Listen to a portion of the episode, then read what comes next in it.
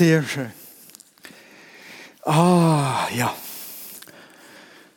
Ich habe etwas auf dem Herzen, ähm, das wirklich mit, mit, auch mit dem Abendmahl zu tun hat. Ähm, wir sind in der Reihe des vierten Herzens und ich, ich tendiere bei solchen Reihen immer dazu, mal bei der Basis wieder zu graben und wieder zu festigen.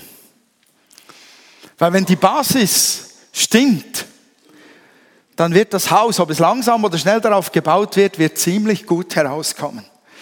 Aber wenn das Fundament schräg ist, das wissen wir alle, dann haben wir mindestens beim Essen ein Problem, weil die Gläser von links nach rechts oder rechts nach links runterrutschen ähm, und wir Hüftbeschwerden bekommen, weil wir schief stehen im Gang, wenn wir nach Hause kommen.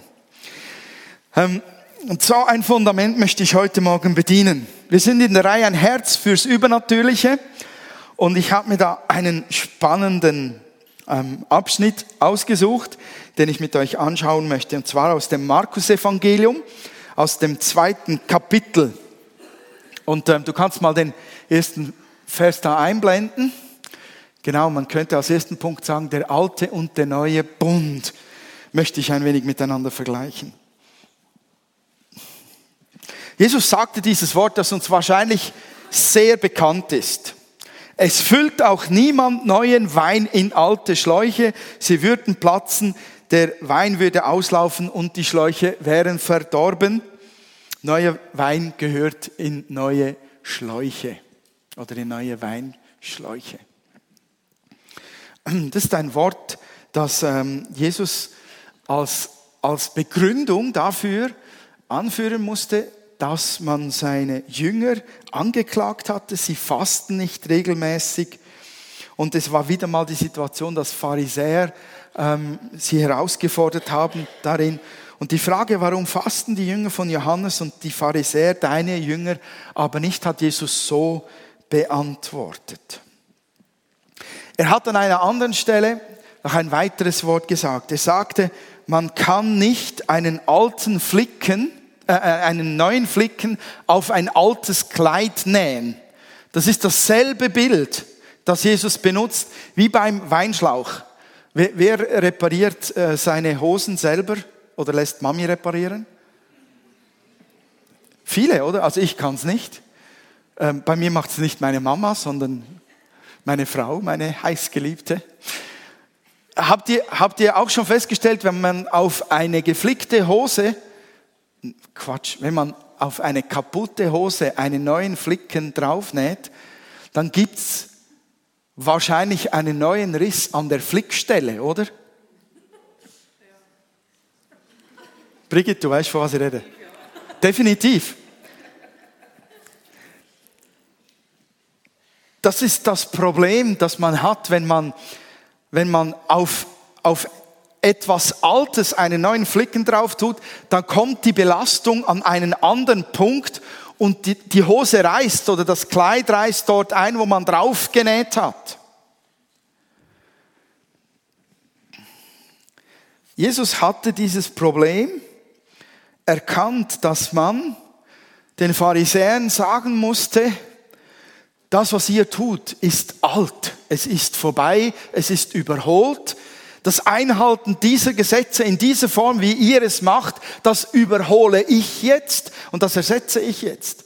Und er macht es mit diesem Bild deutlich. Er sagte, ich bringe euch nicht eine aufgepimpte Version des alten Bundes, eine aufgepeppte auf Neudeutsch, sondern ich mache alles neu. Jesus vergleicht den alten Bund mit dem alten Kleid und den neuen Bund mit dem vollständig neuen ähm, Stoff oder mit dem alten und dem neuen Weinschlauch. Der neue Wein, der neue Bund muss in einen neuen Weinschlauch hineinkommen. Sonst geht das nicht gut. Wie war denn das da mit dem alten Bund?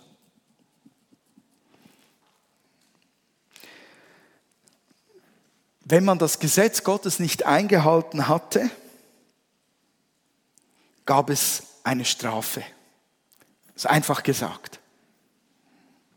Und der Ausweg aus dieser Situation waren Opfertiere.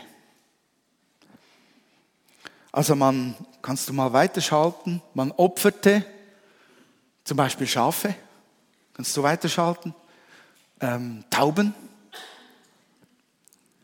kannst du weiterschalten, Ziegen. Und beim letzten musst du stehen bleiben. Oder Rinder.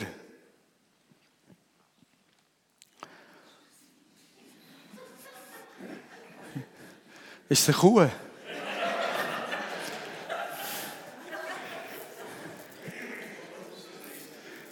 Wie erkläre ich das jetzt? Stellt euch einfach etwas anderes vor.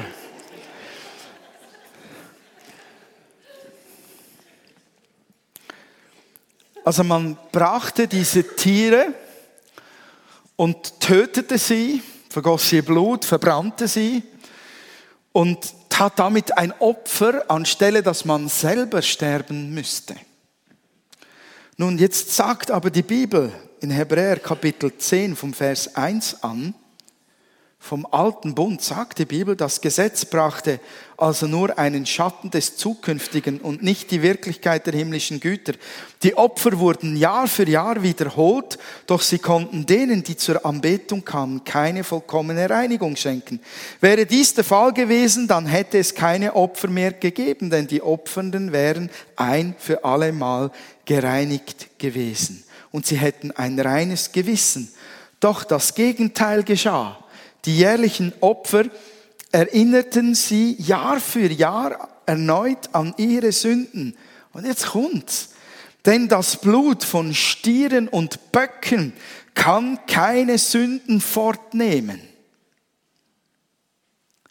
Also im alten Bund war man sich sehr bewusst, wenn man das Gesetz gebrochen hatte, dann hatte man eigentlich eine Strafe verdient und die legte man auf ein Tier damit man selber nicht gestraft wurde. Und das tat man jedes Mal, wenn man gesündigt hatte, andauernd. Und jedes Jahr erinnerte man sich wieder an die Sünden, die man hatte, wenn man am Opfern war. Es gab keine vollständige Befreiung davon, von der Sünde. Und jetzt leuchtet Jahr für Jahr wie eine rote Lampe, leuchten die alten Verbrechen, die alten Vergehen wieder auf. Bei jedem Opfern wurde einem wieder bewusst, was habe ich nicht alles verbrochen.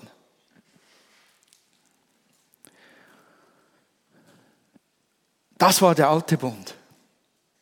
Versetzt euch mal in diese Situation hinein. Das Blut von Böcken und Stieren kann die Sünde nicht fortnehmen. Das ganze Opfern bringt uns nicht zum Ziel. Und Gott sagt an einer Stelle, die ganze Opferei möchte ich gar nicht, ich will euer Herz haben. Das bringt es auf den Punkt, dass es bei dem ganzen Opfern darum ging, dass man sein Herz Gott gab und dass man bei Gott blieb im Ganzen drin. Der alte Bund konnte nicht erlösen so wie wir es heute Morgen gefeiert haben mit dem Tod von Jesus Christus und seiner Auferstehung. Und ich entdecke etwas in dieser Art Lebensstil mit in unserer heutigen Zeit. Mitten unter uns Christen habe ich manchmal den Eindruck, wir verstehen den neuen Bund immer noch so wie den alten so dass wenn wir etwas getan haben, was nicht gut ist, wir haben das Gesetz Gottes gebrochen oder wir waren in einer Art und Weise mühsam, unfreundlich oder was weiß ich, dass wir das innerlich mittragen bis zum Opfer hin.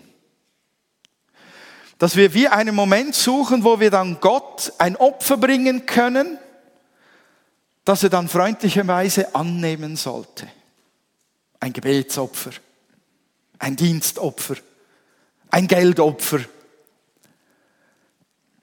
Ich entdecke manchmal diesen Lebensstil darin, dass wir in dem Moment, wo wir dann so etwas tun, sagen, ja, jetzt ist wieder gut, Herr. Wir bitten um Vergebung und hoffen, dass die Strafe aufgeschoben wird. Aber glauben wir wirklich, dass sie total weggenommen ist? Mich bewegt das, dass wir manchmal, ähm, dass wir manchmal wie eine innere Strichliste führen. Also was hast du heute Morgen getan, als du aufgestanden bist? Hast du gebetet? Wer hat gebetet? Nicht die Hände hochhalten. Wer hat es vergessen? Wer hat es nicht getan? Wer hat in der Bibel gelesen heute Morgen? Genug lange? Wer hat diese Woche nicht gesündigt? Wir wissen es ganz genau. Irgendwie ist es uns absolut präsent. Wir führen wie eine innerliche Strichliste. Oh, da habe ich versagt. Ah, das habe ich nicht getan. Und das habe ich auch noch vergessen.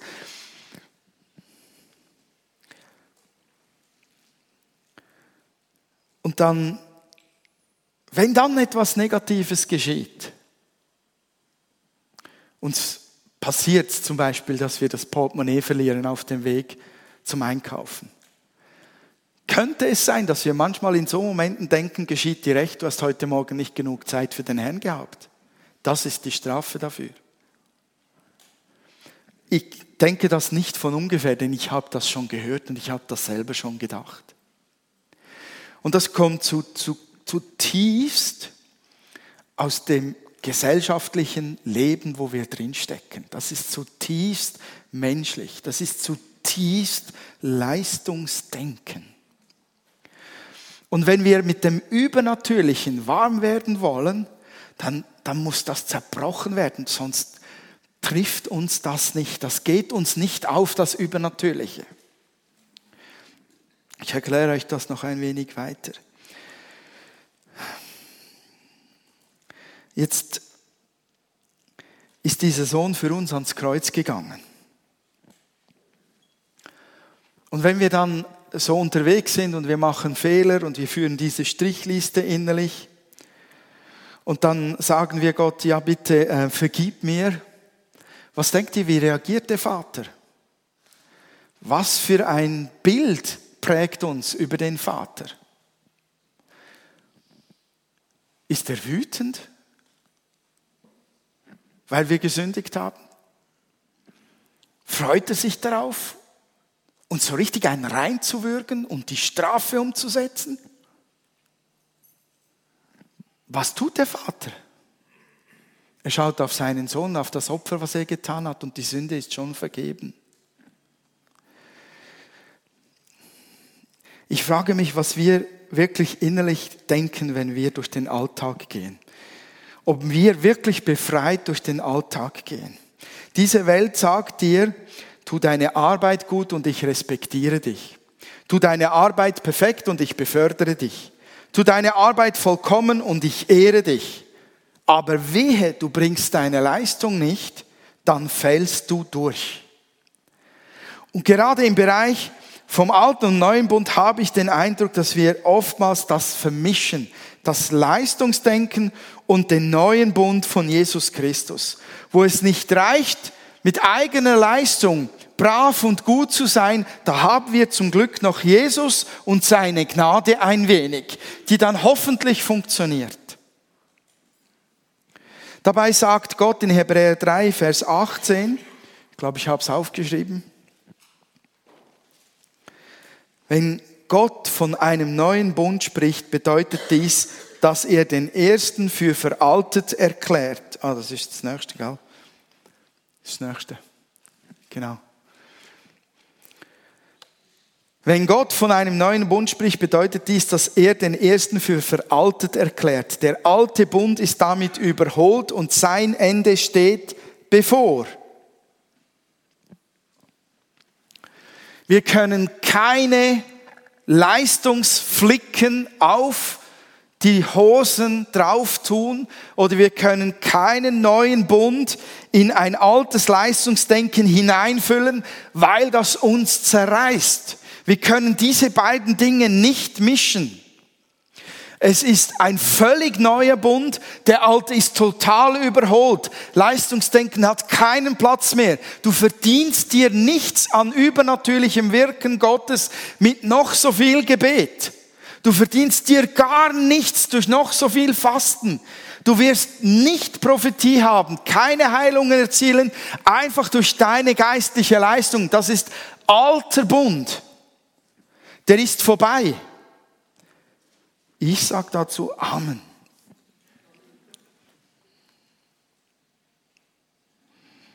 Wenn wir im Leistungsdenken festkleben und nicht die Fülle von dem neuen Bund einfach genießen, dann haben wir nicht wirklich die Freiheit zu erwarten, dass Gottes Heiliger Geist mich brauchen kann, um prophetische Rede in mich hineinzubringen oder äh, Worte der Erkenntnis zu geben oder heilend zu wirken.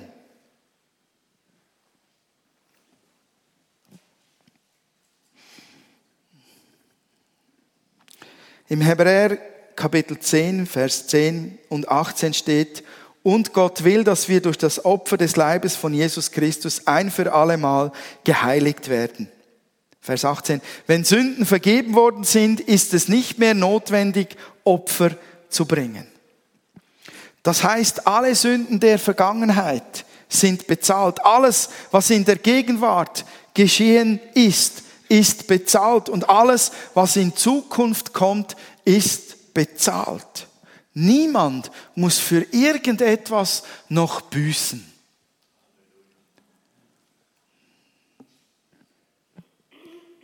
Wissen wir.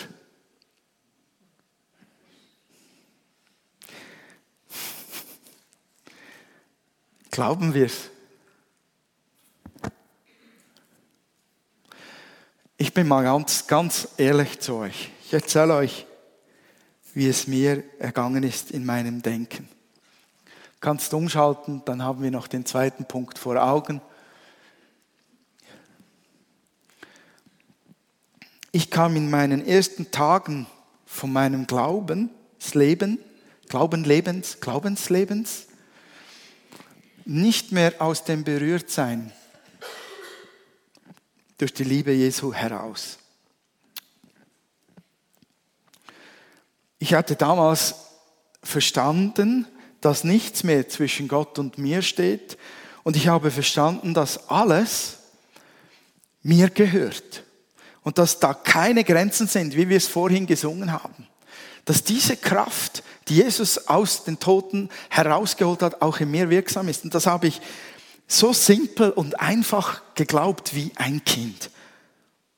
Und entsprechend habe ich danach auch gehandelt. Ich glaube, ich habe es im September-Input äh, im Editorial etwas erzählt daraus, wie viel das da geschehen ist in dieser Zeit an Wundern. Es gab von zehn Leuten, für die ich gebetet habe, vielleicht einen, der nicht geheilt wurde. Und ich habe für alles gebetet. Für Autos, die nicht mehr liefen. Für Computer, die kaputt waren. Ich hatte diese totale Freiheit, mir null Gedanken darüber zu machen, auf wen lege ich wie, wann die Hände und rede was. Aus, aus dieser Sicherheit und Freiheit heraus, dass Jesus mich geliebt hat und mir alles gegeben hat, was, was ihm gehört.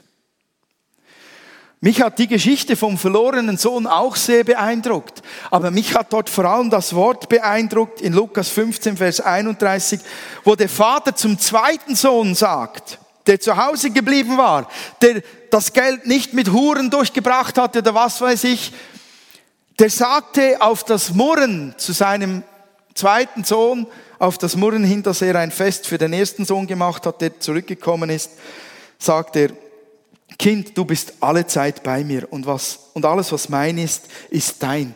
Das hat mich beeindruckt damals. Weil ich verstanden hatte, alles, was Jesus gehört, ist auch mein. Das ganze Reich, Der ganze Himmel, die ganze Kraft, das ganze Übernatürliche, all, all das ist mein Zugang, das gehört mir. Und dass er sagt, ich bin alle Zeit bei dir oder du bist alle Zeit bei mir, hat mich tief beeindruckt. Und das hat mir den Zugang so simpel geöffnet, ohne zu überlegen zu all dem Übernatürlichen. Und ihr könnt meine Frau fragen, die, die war genau gleich drauf. Die hat geglaubt, sie kann durch Türen gehen und hat sich eine geschwollene Nase geholt an einer.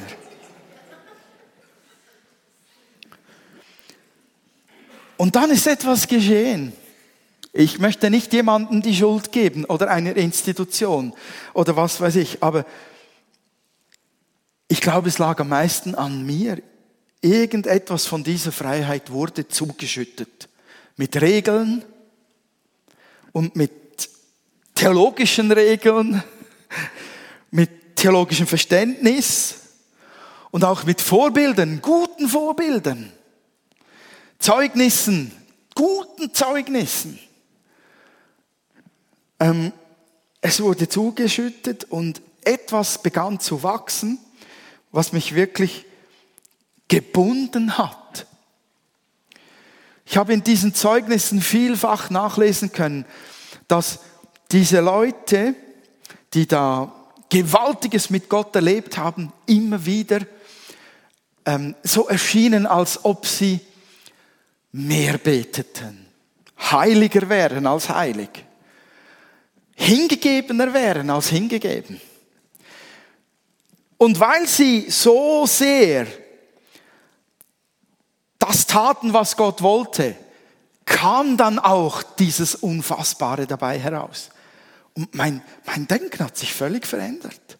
Von dieser simplen Freiheit, dass mir alles gehört, kam es hinzu, ich muss mir das erarbeiten.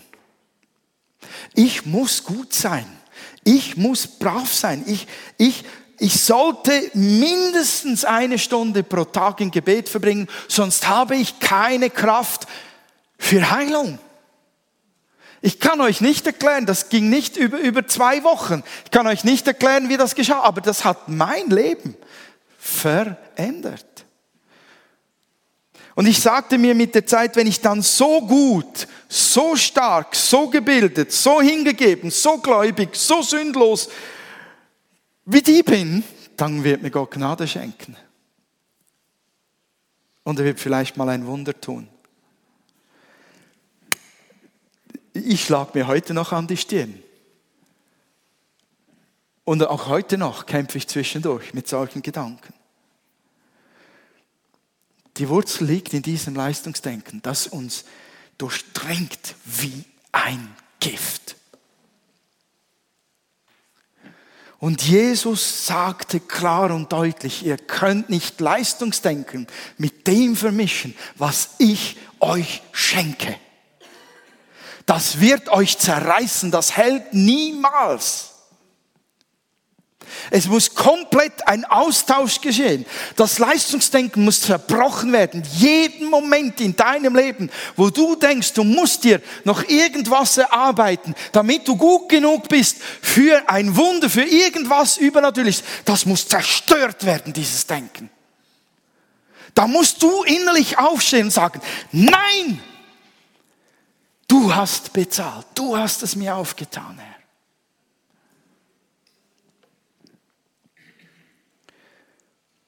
Jedes Mal, wenn bei diesen Gedankengängen für mich kein Zugang dann da war für eine Heilung oder, oder eine Prophetie oder irgend sowas, was ich brauchte, wisst ihr, wie fühlte ich mich? Mangelhaft, freundlich ausgedrückt. Ich fühlte mich schlecht, ich fühlte mich ausgeschlossen. Ich habe mich gefragt, okay, was ist auf der Strichliste drauf der Sünden? Kennt das irgendjemand? Auch? Okay. Das ist Leistungsdenken. Wir sind Söhne und Töchter Gottes. Wir sind prädestiniert, im Übernatürlichen hineinzuwachsen. Uns ist der Himmel aufgetan. Wenn wir überlegen, ob es wohl heute für eine Heilung reichen könnte oder für ein prophetisches Wort mit meiner Geistlichkeit, sind wir im Leistungshamsterrad. Heilung, Zeichen und Wunder und die Gaben des Geistes sind nämlich Zeichen der Liebe Gottes zu uns und der Gegenwart seines Reiches. Nichts anderes, das ist kein Verdienst. Das kann keiner machen. Weil er uns Menschen liebt, hat er uns mit Jesus Christus damit beschenkt, mit diesen Dingen. Wenn ein Wunder geschieht oder eine Offenbarung kommt, dann ist es, weil Gottes Liebe durch dich zu anderen fließen will. Glaubst du, dass Gott die Menschen liebt? Dann glaubst du gleichzeitig, dass der Herr immer durch dich zu anderen reden will. Hm. Dann machen wir ein anderes Mal daran weiter. Und nicht, weil du dich emporgearbeitet hast im Reich Gottes und jetzt kann ich prophetisch reden. Yeah, seht her. Es ist so wichtig, dass wir in, in der Leistung von Jesus ruhen. In dem, was er geleistet hat. In dem, was er geopfert hat. Es ist so wichtig, dass wir darin uns ausruhen. Denn dann fließt auch erst diese Leistung, die Jesus erbracht hat, durch uns durch zu anderen. Ähm, Chris Gore war zweimal hier bei uns in der Gemeinde, ist Leiter der Heilungsräume in einer Gemeinde, hat einen weltweiten Reisedienst auch im Heilungsbereich. Und er hat einmal sagt, fast, fast in jeder Schulung sagt er, lasst uns doch aufhören, die Leute zu heilen, sondern lasst es Jesus in uns tun. Das können wir übertragen auch auf Prophetie. Das können wir übertragen auch auf Wunder und Zeichen. Lasst uns aufhören, die Dinge versuchen zu erleisten, zu entwickeln aus menschlicher Kraft. Lasst es Jesus in uns tun. Heilungsgebet ist ein gutes Beispiel. Habt ihr schon mal erlebt, wie jemand betet ein, zweimal und es geschieht keine Heilung? Was passiert in der Regel? Er betet härter.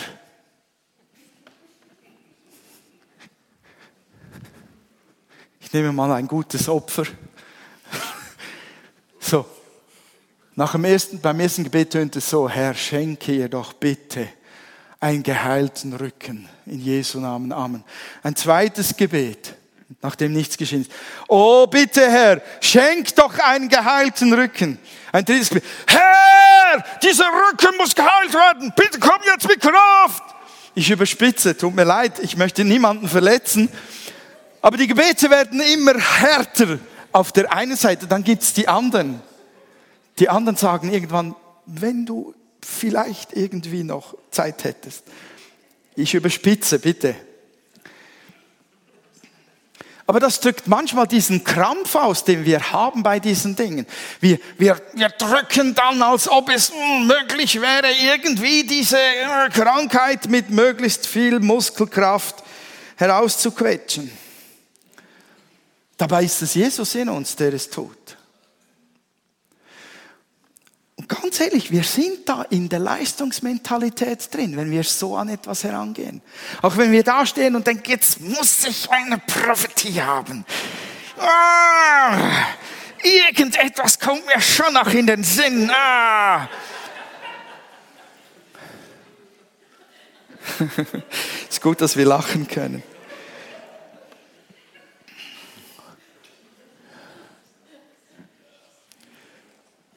Das ist alter Bund.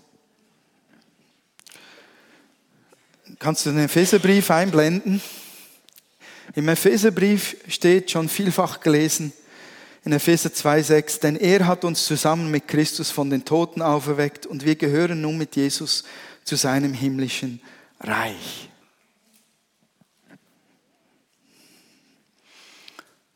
Das ist unfassbar. Aber das ist so. Du gehörst zu seinem Reich. Du trägst den Himmel in dir, weil Jesus in dir lebendig ist.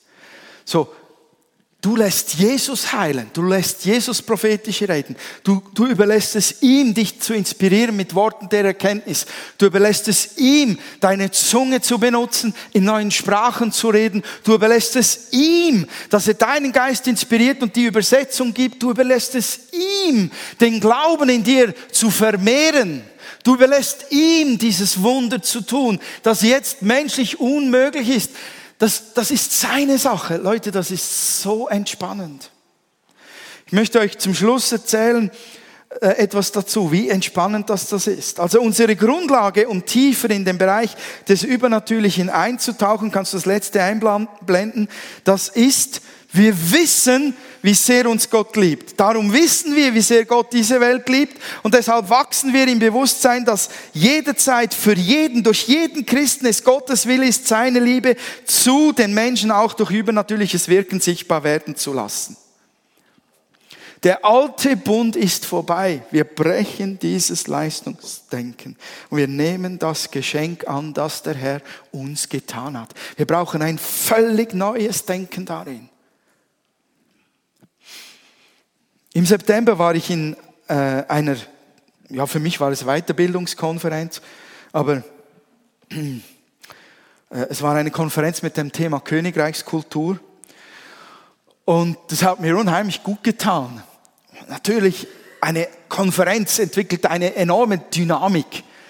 Man ist beisammen, man hört nicht die ganze Zeit die Welt, die einem das Leistungsdenken um die Ohren haut sondern man hört wirklich die Wahrheit und man wird darin so richtig gestärkt und aufgebaut. Und das tut gut, das setzt Kräfte frei. Und das habe auch ich gespürt, wie gut mir das tat. Ich habe gerade diese Worte x-mal schon gehört. Weg vom Leistungsdenken hin zu Jesus in dir. Und an dieser Konferenz bekamen sie weitere Wurzeln. Und da war am zweiten Tage war die Idee da, dass man auf die Straße geht. Ähm, und sie haben das als freiwillige Möglichkeit angeboten, auf die Straße zu gehen. Und sie haben mit etwa 20 Leuten gerechnet. Es waren dann 120. Und ich hatte wirklich etwas Respekt davor vorher. ich habe so gedacht, ja, war schon länger nicht mehr auf der Straße unterwegs. Da brauche ich etwas extra Mut oder so. Und dann im Verlauf der Konferenz kam es dann zu dem Moment und ich stand da auf einmal da. Dann gingen wir in der Gruppe los. Ich war da mit einem liebenswürdigen 60-jährigen Max, etwas scheuen Max unterwegs. Ihr könnt euch das vielleicht nicht vorstellen, aber ich war wie beflügelt. Also ich war innerlich unterwegs. Ich, am liebsten wäre ich auf den großen Platz gestanden und hätte gesagt, stellt mir die Leute links und rechts in einer Reihe auf. Ich renn dann durch und alle sind geheilt nachher, wenn ich sie berührt habe. Und das war nicht, weil so ein, ein Power-Hype in der Konferenz da war, sondern weil diese Wahrheit, dass ich gar nichts leisten muss, mich so eingenommen hatte. Diese alte Wahrheit hat, hat mich so beflügelt. Die Liebe war zu oberst und nicht mehr, was muss ich tun, damit es geschieht. Nichts an diesem Nachmittag, was, was nicht geschah an Heilung. Ich war im, im Heilungsbereich unterwegs, konnte, konnte meine Freude dämpfen. Nichts konnte mir meinen Elan rauben. Weder die Dinge, die geschahen, noch die, die nicht geschahen. Gar nichts. Weil, weil ich so fest gefestigt war in, in dem Bewusstsein, ich gehöre Jesus und er lebt in mir. Und was auch immer jetzt geschieht, es ist Jesus, der es tut. Ich muss gar nichts dazu tun. Ich muss einfach ihn nur loslassen. Muss ihm einfach nur den Raum geben. Das hat mich so beflügelt, dass sogar die witzigste und kurioseste Szene, die ich je erlebt habe auf der Straße, überhaupt nichts daran ändern konnte an dieser Freude. Max und ich waren in einer Straße ähm, wo, wo Cafés waren, links und rechts. Und er hatte da so ein inneres Bild vor Augen gehabt von jemandem mit Vollbart und, und Jünger, den er ansprechen sollte, der Probleme hatte in seiner Hüfte. Und ich habe irgendwie schon für sechs oder sieben Leute gebetet, ähm, bis er sich dann langsam getraute mal. Ich habe ihn schon fast gepusht, schon fast bedrängt habe ich ihn, zu sagen, und jetzt du, und jetzt wo und wann. Und wahrscheinlich kam er da tatsächlich etwas unter Druck. Und da war ähm, so ein riesengroßer Blumenstrauß, es ist gar nichts dagegen, ein riesiger Topf mit Pflanzen drin. Und da hat er dahinter angehalten. Und ich stand neben ihm, so. Und dann hat er da durch den Topf voll Blumen geschaut, auf eine Bank mit zwei Männern. Hat immer so hingeguckt. Und ich habe ihm gesagt, Max, was ist? Mm, mm, mm. Es ist wirklich so, er hat so reagiert. Also ich mache Max nicht lächerlich. Er ist wirklich ein ferner Kerl, der einfach anders funktioniert. Und dann sage ich, ist da jemand? Vielleicht. Und wenn wir da standen, haben die Leute uns bemerkt, die zwei Herren. Wir standen auch selten dämlich da hinter dem Blumenstock.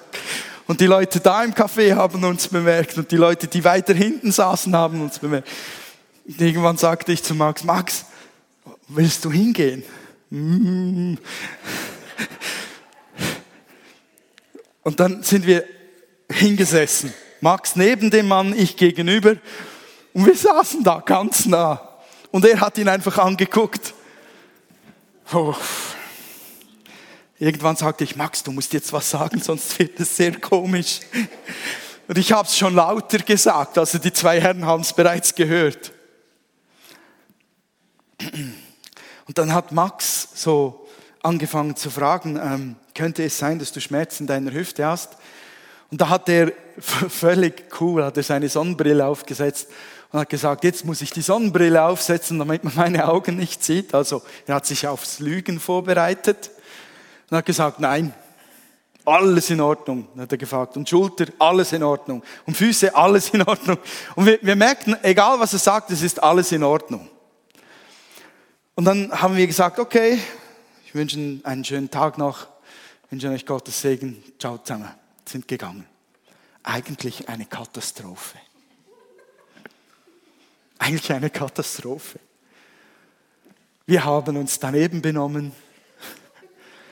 Anscheinend hat nichts von dem inneren Eindruck gestimmt von Max. Die wollten kein Gebet. Die haben uns sogar noch ausgelacht. Wir sind weitergezogen. Eigentlich eine Katastrophe. Aber wisst ihr, es hat nicht mal an meinem Lack gekratzt. Weil ich absolut verwurzelt und zufrieden und happy war in diesem neuen Bund, in dieser Beziehung zu Jesus. Das war so kein Problem, dass der Nächste, der um die Ecke kam, für den habe ich gleich wieder gebetet. Diese, diese Entspannung und dieses Befreitsein vom Leisten müssen und vom Schauen, wie gut stehe ich da bei Gott und wie, wie gut stehe ich bei den Menschen da und funktioniert es und all das, wenn das weg ist, ist so viel Freiraum da und so viel Gnade, um, um, um fürs Übernatürliche offen zu sein. Es ist gewaltig. Die Worte vom himmlischen Vater, die hatten bei mir richtig Wurzeln erhalten. Kind, du bist alle Zeit bei mir und alles, was mein ist, ist dein. Und genau das wünsche ich auch euch dass dieser neue Bund euer Denken in Bezug aufs Übernatürliche bestimmt. Das ist für euch da. Ihr müsst es nicht herleisten. Amen.